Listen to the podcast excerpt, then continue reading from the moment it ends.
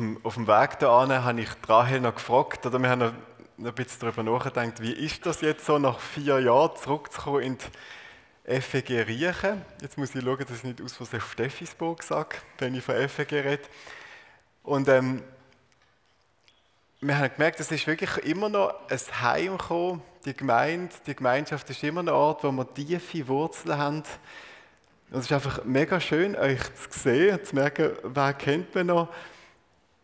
Weil, äh, wo wir weggegangen sind vor vier Jahren, die Realität ist schon einfach, dass es äh, einen Bruch gibt von 100 auf 0 mit ganz vielen von euch. Also, es sind ganz viele da, wo, wo wir vor vier Jahren herzlich Tschüss gesagt haben und jetzt vier Jahre lang nichts gehört haben. Und jetzt sitzen wir da und es, es geht ein Stück weit weiter. Und ich merke, das ist auch normal. Es geht ja gar nicht anders. Wir können ja nicht die Beziehungen weiterleben, den gleichen Anteil von, von Beziehung weiterführen. Und entsprechend besonders ist es jetzt so, wie zu merken, wir kommen zurück nach vier Jahren und wir können ein Stück weit anknüpfen, wir können weiterfahren. Und gleichzeitig ist vieles neu. Gibt es Leute, die wir nicht kennen, hat sich die Gemeinde auch verändert, hat Corona überlebt, hat tolle neue Leute gefunden, die mitschaffen und in die Bresche gesprungen sind jetzt und das ist ähm, richtig cool. Also vielen Dank, dass wir dürfen da sein und vor allem auch danke, dass wir haben dürfen, über ein Jahrzehnt haben können mitschaffen oder Rahel sogar mehrere Jahrzehnte können daheim sein in dieser Gemeinde. Das ist unglaublich wertvoll, die Verbindung. Wir hoffen, nach dem Kaffee mit ein paar von euch noch ins Gespräch zu kommen. Es wird wohl nicht für alle lange. Wir haben es schon beim Begrüßen gemerkt. Ich musste schauen, dass ich es noch schaffe, auf die Toilette zu gehen, bevor dann der Gottesdienst losgeht. Ähm, aber so ist es. Und jetzt darf ich das predigen, was ich schon immer habe predigen wollte. So hat der, äh, der Dave mir den Auftrag gegeben. Nimm doch als Titel die Predigt das, was du schon immer sagen wolltest, aber dich in deiner Zeit als Pastor nicht getraut hast. Und ähm, unter dem Titel kommt jetzt also die volle Ladung auf euch zu. nein, nein, nein. Aber ich habe, er hat gesagt, wir sind dran am Thema Jüngerschaft. Und das ist das Thema, das ja mich auch schon seit mehreren Jahren wirklich sehr bewegt. Wie wie wird eine Gemeinde baut, nicht über Strukturen, nicht über Gottesdienste, sondern über Beziehungen von Mensch zu Mensch. Wie sieht eine Gemeinde aus, die wirklich auf Jesus hört? Und haben wir jetzt entschieden, an diesem Thema anzudocken und hoffe, dass da auch etwas drin ist, was euch herausfordert, aber auch Mut macht, miteinander Reich Gottes zu bauen. Ich möchte gerne aber starten mit einem philosophischen Experiment. Ihr seht hier ein Auto da vorne. Ähm, aber ich will eigentlich jetzt die Frage stellen, ob das tatsächlich ein Auto ist. Weil das Auto hat keinen Motor. Also, ihr müsst euch jetzt vorstellen, unter der Motorhaube von dem Auto hat es keinen Motor. Und der philosophische Punkt, den ich mit euch möchte klären am Anfang ist, ist es denn ein Auto, wenn es keinen Motor hat? Oder ist es denn kein Auto mehr? Obwohl wir es anschauen und alle denken, es ist ein Auto. Verstehen das Problem? Also ein paar Gedanken von eurer Seite, ähm, um eure philosophischen Hirnzellen ein bisschen anzuregen. Was, wie würdet ihr das sagen? Ist es eins oder ist es keins? Oder was gibt es für Argumente dafür? Ein nicht funktionstüchtiges Auto, okay? Das ist, also es ist eins, aber es ist keins. So kurz zusammengefasst, okay, ja? Wie?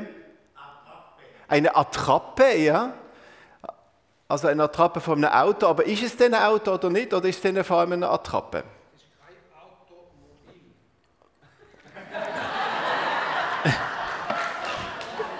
also es ist kein Automobil, weil es nicht mobil ist. Ohne Motor. Genau. Ja. Ein unbeseeltes Auto. Unbeseelt? Also. Es ist ja so eine innige Beziehung zu einem Auto. Also, dass ein Auto stirbt, ich weiß auch nicht, dass du so Technik. Ähm Autofriedhof, genau. Also, warum begrabt man Autos denn nicht? Ja. Wie? Eine Zeichnung von einem Auto, also die Form von einem Auto, aber mehr ist es nicht. Mhm. Nur die Hülle von einem Auto, wo alle sagen, das ist ja cool, aber eigentlich kann man es überhaupt nicht nutzen. Mhm. Und das ist schon so, Auto heißt ja einfach übersetzt selbst. Und das kommt von dem großen Wunder, dass man dann das Fahrzeug gesehen hat, fahren von selber da bist du mal dort drinnen gesehen, oder? Aber das Pferd hat, dann hat man so die Muskeln schaffen gesehen und bei dem Auto hat man nichts mehr gesehen und wegen dem Auto selbst fahrend, ohne menschliche Kraft, hat sich das können fortbewegen. Auto ohne Sinn. Auto ohne Sinn. Das Auto ohne Motor verliert den Sinn. Da haben wir die Verbindung zum Mobil, zusammen unterwegs sein. Wenn ein Auto nicht Mobilität ermöglicht, macht es wirklich keinen Sinn mehr. Es ist gut, wir beenden unser philosophisches Experiment. Ich würde gerne heute über eine Gemeinde predigen, die einen Motor hat ähm, und möchte ein bisschen daraus herausfordern, was uns als Gemeinde ausmacht. Ob wir als Gemeinde Gemeinden sind, die vor allem noch nach Gemeinde aussehen oder ob wir tatsächlich noch einen Motor haben. Und die Gemeinde, die ich einfach so als Vorbild möchte nehmen, ist Gemeinde von Antiochia, wo uns in Apostelgeschichte 13 begegnet. Das ist so eine Gemeinde, wo wirklich vorwärts kommt, wo mobil ist. Und wir denken, die, die Gemeinde, die, und das ist nicht nur vorwärts kommt, das ist so eine richtige Porsche Hochgeschwindigkeitsauto ist das gesehen, die Gemeinde in Antiochia. Und das ist mega spannend von der zu lernen. Und auch wenn ich so für mich, oder wenn wir in Steffisburg unterwegs sind, ist das für mich so eine, eine Vorbildgemeinde. Wie sie gelebt haben, das, das will ich nachmachen. Das, das hat Kraft, das ist motorisiert. Und Antiochia ist auch noch spannend, weil es ist ein bisschen näher an unserer Welt. Wenn man so über die Jünger von Jesus denkt, oder, das ist noch sehr am Anfang gewesen, und in der Kirchengeschichte ist dann Antiochia auch schon so eine Gemeinde, die ein bisschen ein bisschen normaler war, wo gefestigter war, wo, wo näher ist an der Welt, wo wir drin leben, wie noch die Zeit von Jesus. Also es ist ein gutes Bindeglied auch in unsere Zeit und in unsere Realität hinein. Also irgendwie findet man in dieser Gemeinde das Beste von dem Organischen mit, von Jesus und gleichzeitig schon Organisierten, wo auch wir feiern miteinander, dass wir so gemeint sind. Ich lese den Text aus Apostelgeschichte 13, die ersten drei Verse. In der Gemeinde von Antiochia gab es eine Reihe von Propheten und Lehrern. Barnabas, Simeon, genannt der Schwarze, Lucius aus Cyrene, Manaen, der zusammen mit dem Fürsten Herodes aufgewachsen war, und Saulus. Eines Tages, während die Gemeinde dem Herrn mit Gebet und Fasten diente, sagte der Heilige Geist, stellt mir Barnabas und Saulus für die Aufgabe frei, zu der ich sie berufen habe. Da legte man den beiden nach weiterem Fasten und Beten die Hände auf und ließ sie ziehen. In dem kurzen Text wird wunderschön sichtbar, wie der Motor von der Gemeinde in Antiochia funktioniert, wie das schafft. Es fängt an, ähm, kannst du mir die zweite Folie bringen? Es fängt an, dass die Gemeinde vor Gott ist. Mit Betten, mit Fasten, mit Hören. Wir finden eine, eine lernbereite Gemeinde vor, die offen ist und veränderungsbereit. Wo genau weiß, dass ihre Kraft und alles, was sie sind, von oben kommt. Von Gott, dass er die Quelle ist. Eine Gemeinde, die sich ausrichtet und weiß, dort fängt alles an. Wir sind als Gemeinde vor Gott. Und dann aus dem, aus dem ausgerichtet sie aus, auf Gott raus, kommt das eines Tages.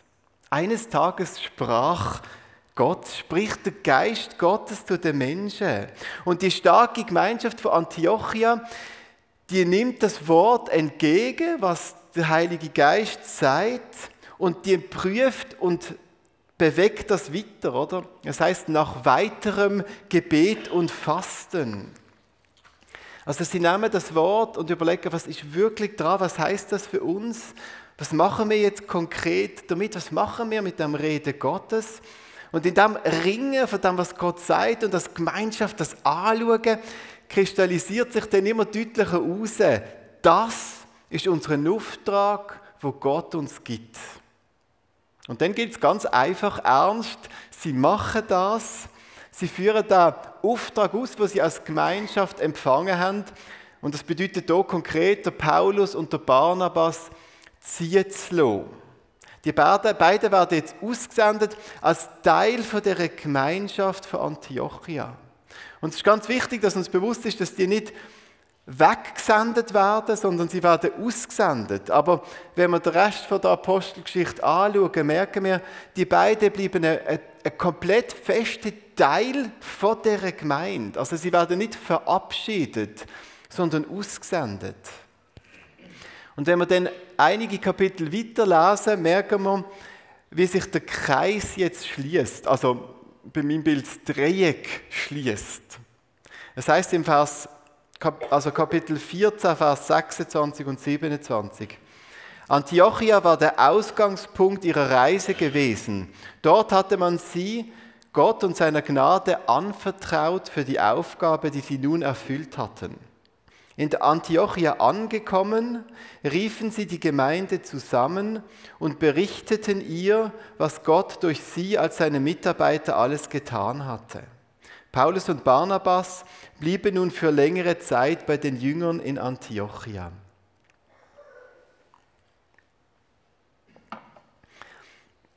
Also die beiden, die kommen zurück und sie berichten, was auf der Reise passiert ist. Was ist der Sinn von dem Berichten? Ich glaube, es hat einen doppelten Sinn, dass sie zurückkommen und erzählen. Es hilft einerseits, den Zyklus zu schließen, weil der Bericht, also das, was Paulus und Barnabas erlebt haben, wieder nach oben führt, wieder zu Gott führt.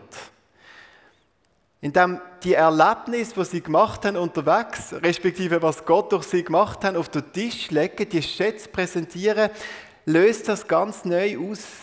Staunen und Dank und Anbetung und Freude. Und das heißt, man kommt vor Gott mit dem. Aber die Berichte haben auch die Wirkung von einer Auswertung. Es ist wie auch so eine Art Zwischenbericht, wo Paulus und Barnabas zur Rechenschaft gezogen werden. Sie gehen an und jetzt ist die Gemeinde da und möchte wissen, was habt ihr erlebt? Wie ist es euch gegangen? Was hat sich bewegt auf dem Auftrag? Und die Gemeinde, die nimmt den Auftrag und den Bericht entgegen und überlegt jetzt wieder miteinander, und was kommt jetzt denn? Was lernen wir aus dem heraus? Wie greifen wir das auf? Wie soll es jetzt weitergehen? Und so tut der Bericht von Paulus und Barnabas gleichzeitig die nächste Runde auslösen. Zusammen von Gott sein, zusammen zu schauen, was ist dran. Kannst du die dritte Folie bringen? Und so entsteht der Kreislauf. Und da wird im weiteren Verlauf der Apostelgeschichte wird da deutlich. Einfach das Muster von Hören, Senden, Berichten, Hören, Senden, Berichten. Und wir merken, wenn wir weiterlesen im Text, dass der Rhythmus, dass das wie zum Motor wird, wo die ganze Apostelgeschichte und die ganze, das ganze Reich Gottes in die damalige die ganze bekannte Welt reinpumpt. Also mit dem, mit dem Rhythmus, hören, senden, berichten, mit dem verändert sich die Welt ausgehend von Antiochia. Wenn wir die Apostelgeschichte lesen, dann sind uns ganz konkret drei weitere solche Zyklen überliefert.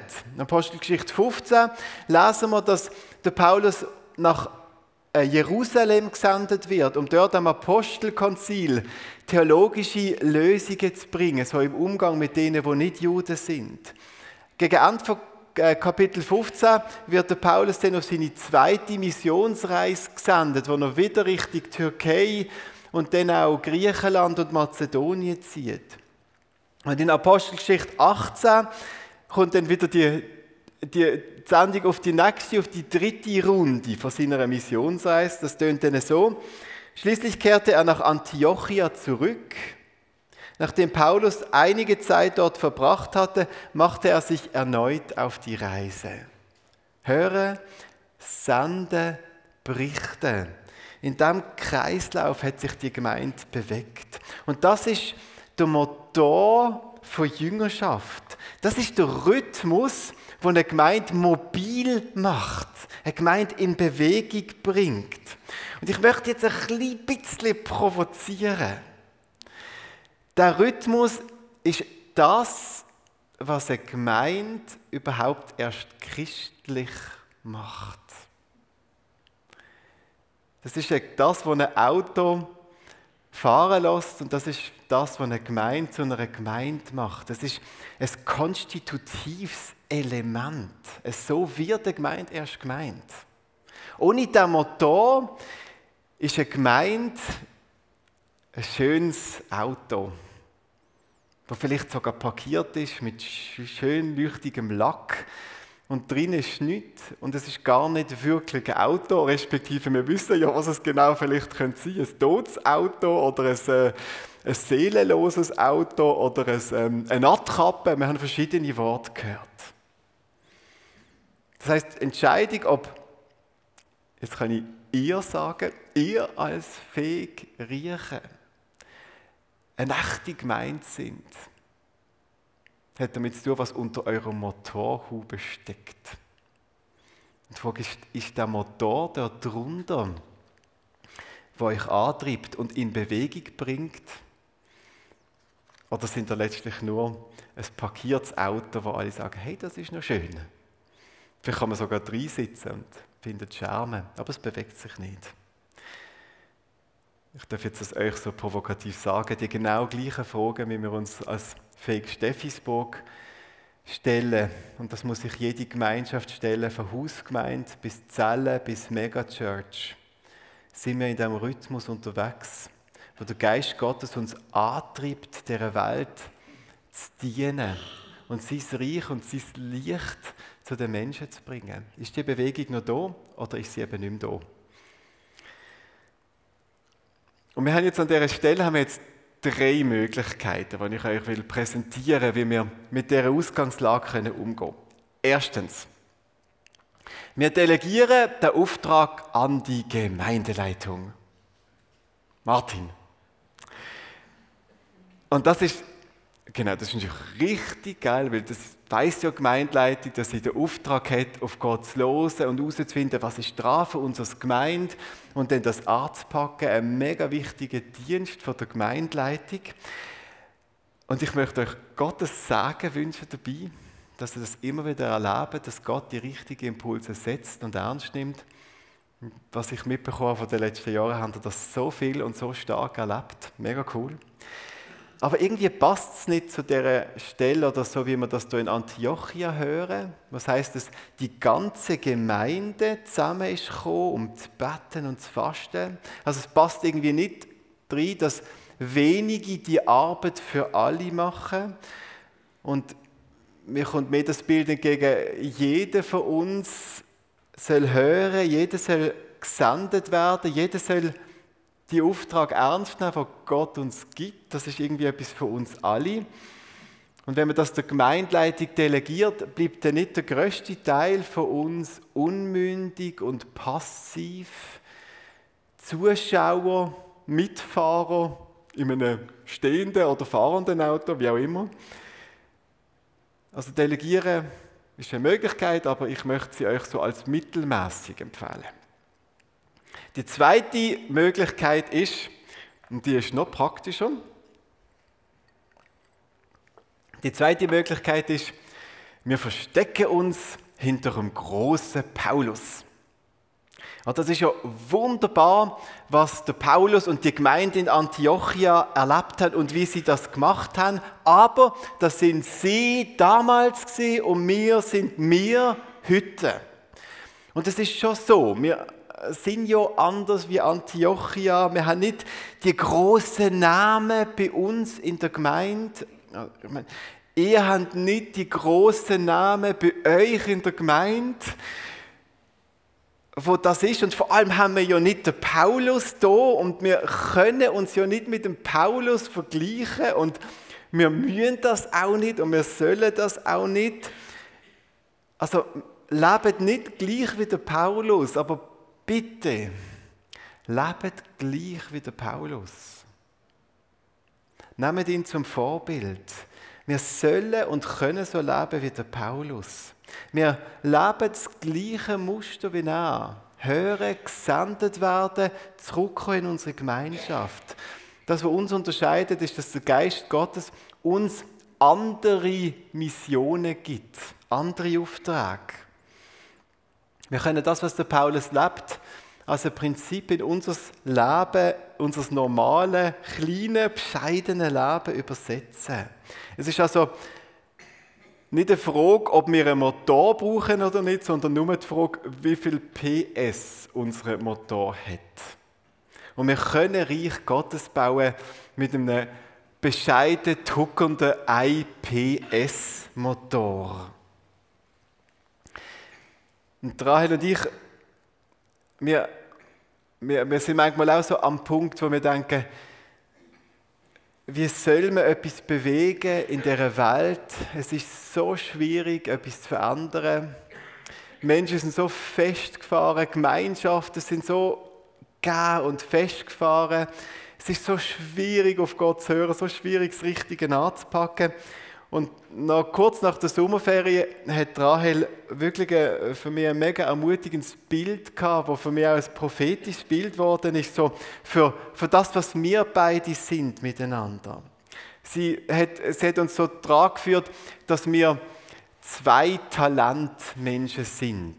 Es gibt doch das berühmte Gleichnis von Jesus in, in Matthäus 25, wo, wo der Herr seinen Knecht so Talent, also Geld anvertraut und sagt, du bekommst ein Talent, du bekommst zwei Talent und der dritte hat fünf Talent bekommen.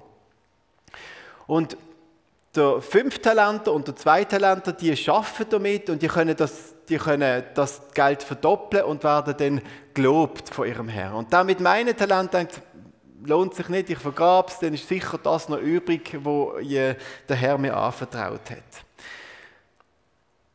Und ich, ich bin dann so ermutigt gewesen, zu merken, also wir, wir, wir sind ja immer wieder mal, treffen wir Leute, wo wir denken, Scheibe, die können so viel leisten. Die können so viel anpacken.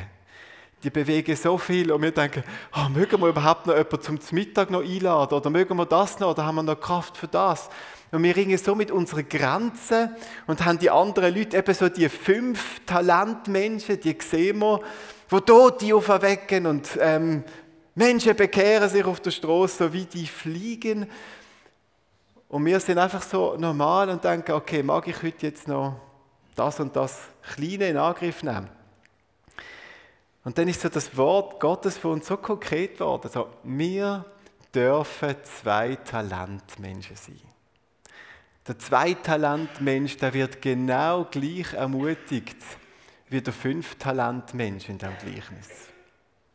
Der ein Talent, der nichts macht mit dem, was Gott ihm gegeben hat, der wird kritisiert. Da sagt Jesus deutlich, hey, so nicht, mega schade. Aber wir dürfen wenig haben und mit dem etwas machen. Also wir sind keine fünf Talent Paulusse, pa Pauline, damit es geschlechtsmässig fair ist, oder? Pauline, ist das? Pa Paulas. Paulas, danke vielmals. Ist Paula da? Nein, schade. Paula, das war für dich. Gewesen. Nehmen wir das Wenige, was wir haben, und wir geben das Gott an und sagen, Gott, wir sind vor dir mit dem einen PS, mit den zwei PS, die wir haben. Und mit dem kannst du uns senden, dorthin, wo du uns möchtest haben. Und die kleine Mission, die du uns gibst, die nehmen wir ernst. Und mit dem kommen wir zurück. Und mit dem Motor leben wir und tuckern durch die Weltgeschichte, wie du so die Welt veränderst durch uns. Also, zwei Optionen. Wir delegieren an die Gemeindeleitung mittelmäßig. Wir verstecken uns hinter dem großen Paulus. Nein, danke. Dritte Option, wir machen es. Wir nehmen es ernst. Der Motor in jeder Kleingruppe, in jedem Team, in jeder Gemeinschaft, in jeder Familie. So wie ganz vielem, was mit Jüngerschaft zu tun hat, mit der Nachfolge von Jesus, ist es ganz schlicht auch hier, einfach das zu machen. Wir müssen es einfach machen. Wir müssen die Idee nehmen und anpacken. Wir müssen den Motor nehmen und ihn unter der Motorhaube installieren. Wir müssen einfach als Gruppe hören und senden und berichten zurückkommen. Ich möchte euch diesen Weg empfehlen. Der ist richtig cool. Das ist ein richtiges Abenteuer. Rail und ich, wir versuchen das schon seit, seit mehreren Jahren so in einem eigenen Lernweg, auch mit unserer Kleingruppe, das auszuprobieren.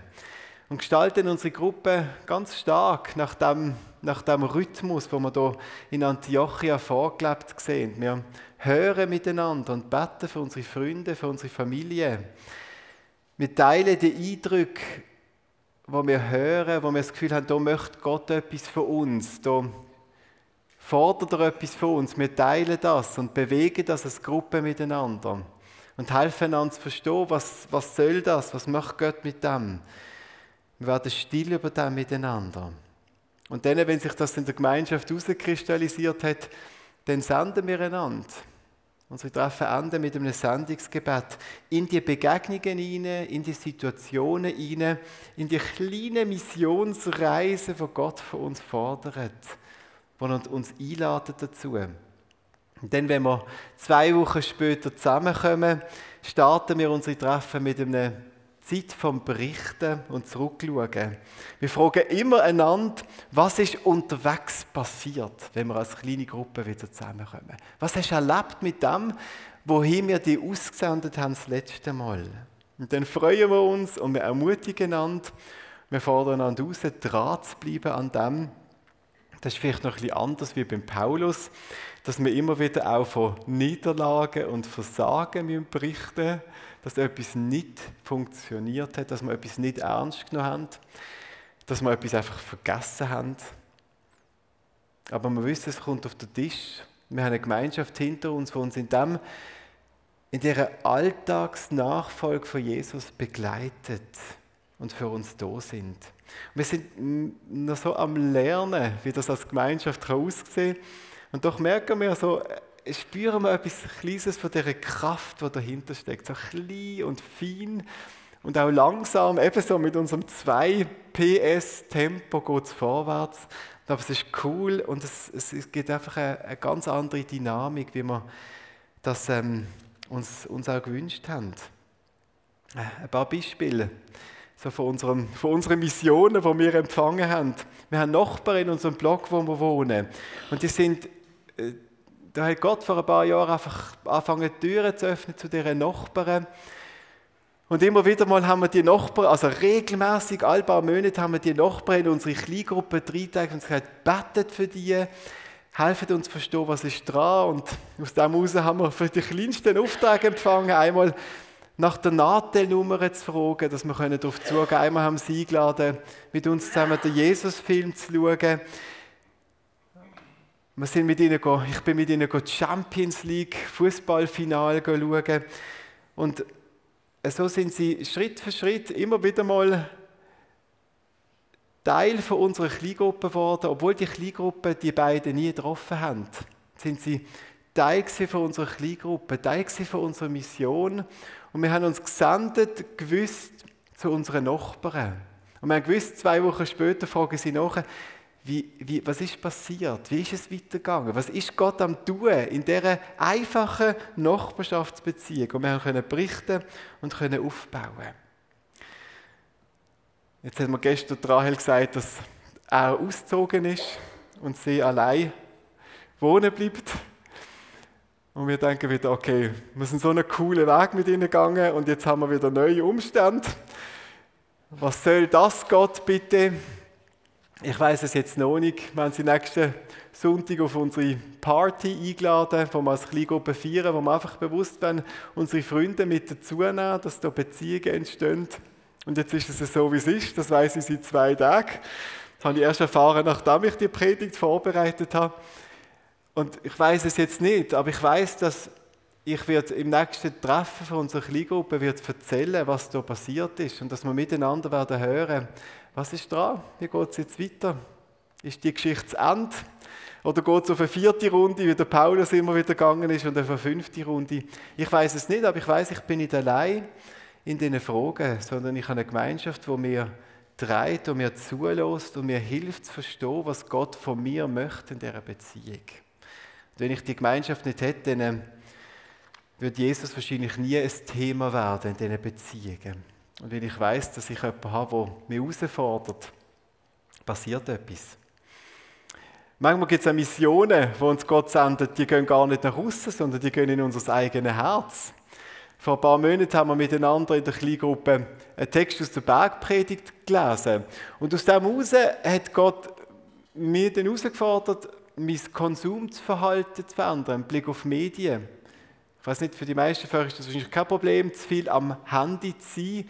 Für mich ist das damals eine Herausforderung Ähm, und dann ist wie für mich aus dem Text aus, aus dem Text klar geworden, Simon, die und die Anpassungen, die sind jetzt einfach dran.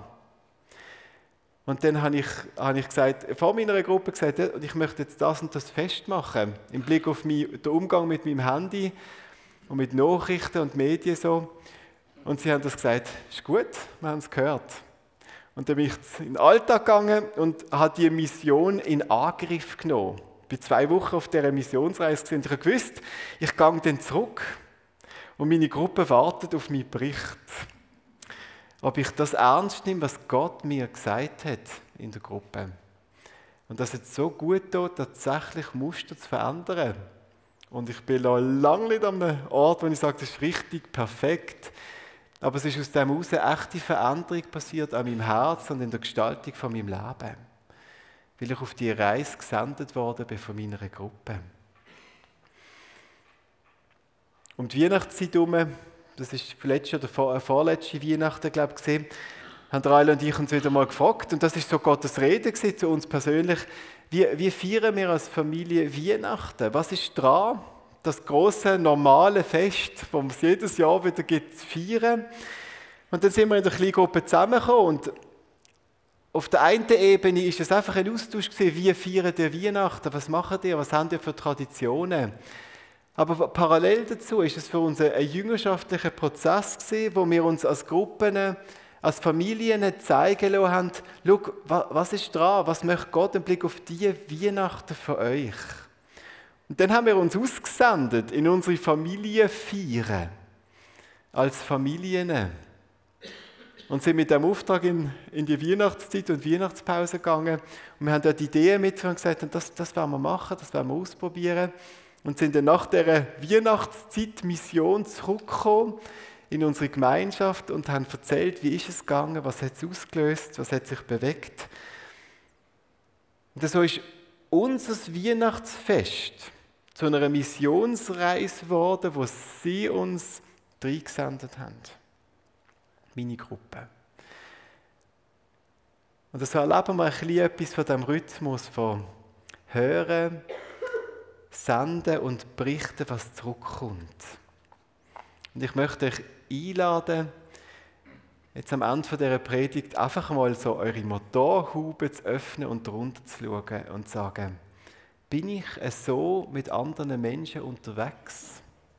Habe ich Menschen, die mit mir zusammen hören, was Gott möchte? Sind das Menschen, die mir helfen zu verstehen, was, was meine Fragen sind und was Gott von mir möchte an Gehorsam und an Nachfolge? Weiß ich, dass die Leute eine Woche oder zwei Wochen später nachfragen und sagen, hast du das ernst genommen, was Jesus von dir will? Und um es ein bisschen einfacher zu machen, heute möchte ich einfach die Frage nochmal einengen. Ich möchte euch einfach die Frage mitgeben, ich möchte auch mit dieser Frage bettend aufhören. Mit wem ist es dran, den Motor einzuüben? Wer ist die Person, wo ihr merkt, da, oder die Gruppe oder die Gemeinschaft, wo ihr sagt, da möchte ich das machen. Und so möchte ich beten, Jesus, dass du uns einen ehrlichen Blick in unsere Herzen schenkst, als Gemeinschaft, aber auch als Familie und vor allem auch für uns persönlich. Zeig uns, was unter der Motorhaube liegt. Zeig uns, ob wir shiny Christians sind, mit schön lackiert und ohne Motor drunter, parkierte, abgestellte Autos oder ob der Motor in uns drinnen tuckert und tackert und uns vorwärts bringt. Und dort, wo wir uns überführt und korrigiert wissen von dir und deinem guten Geist, möchte ich dich bitten, dass du uns zeigst, dass du heute uns Menschen vor die Augen führst, wo du merkst, ja, die wären für das da. Mit denen möchte ich lernen, den Rhythmus zu leben. Oder noch mehr, mit denen möchtest du, Jesus, dass wir den Rhythmus leben. Rette jetzt uns, zu uns und gib uns ein Bild und gib uns Klarheit. Amen.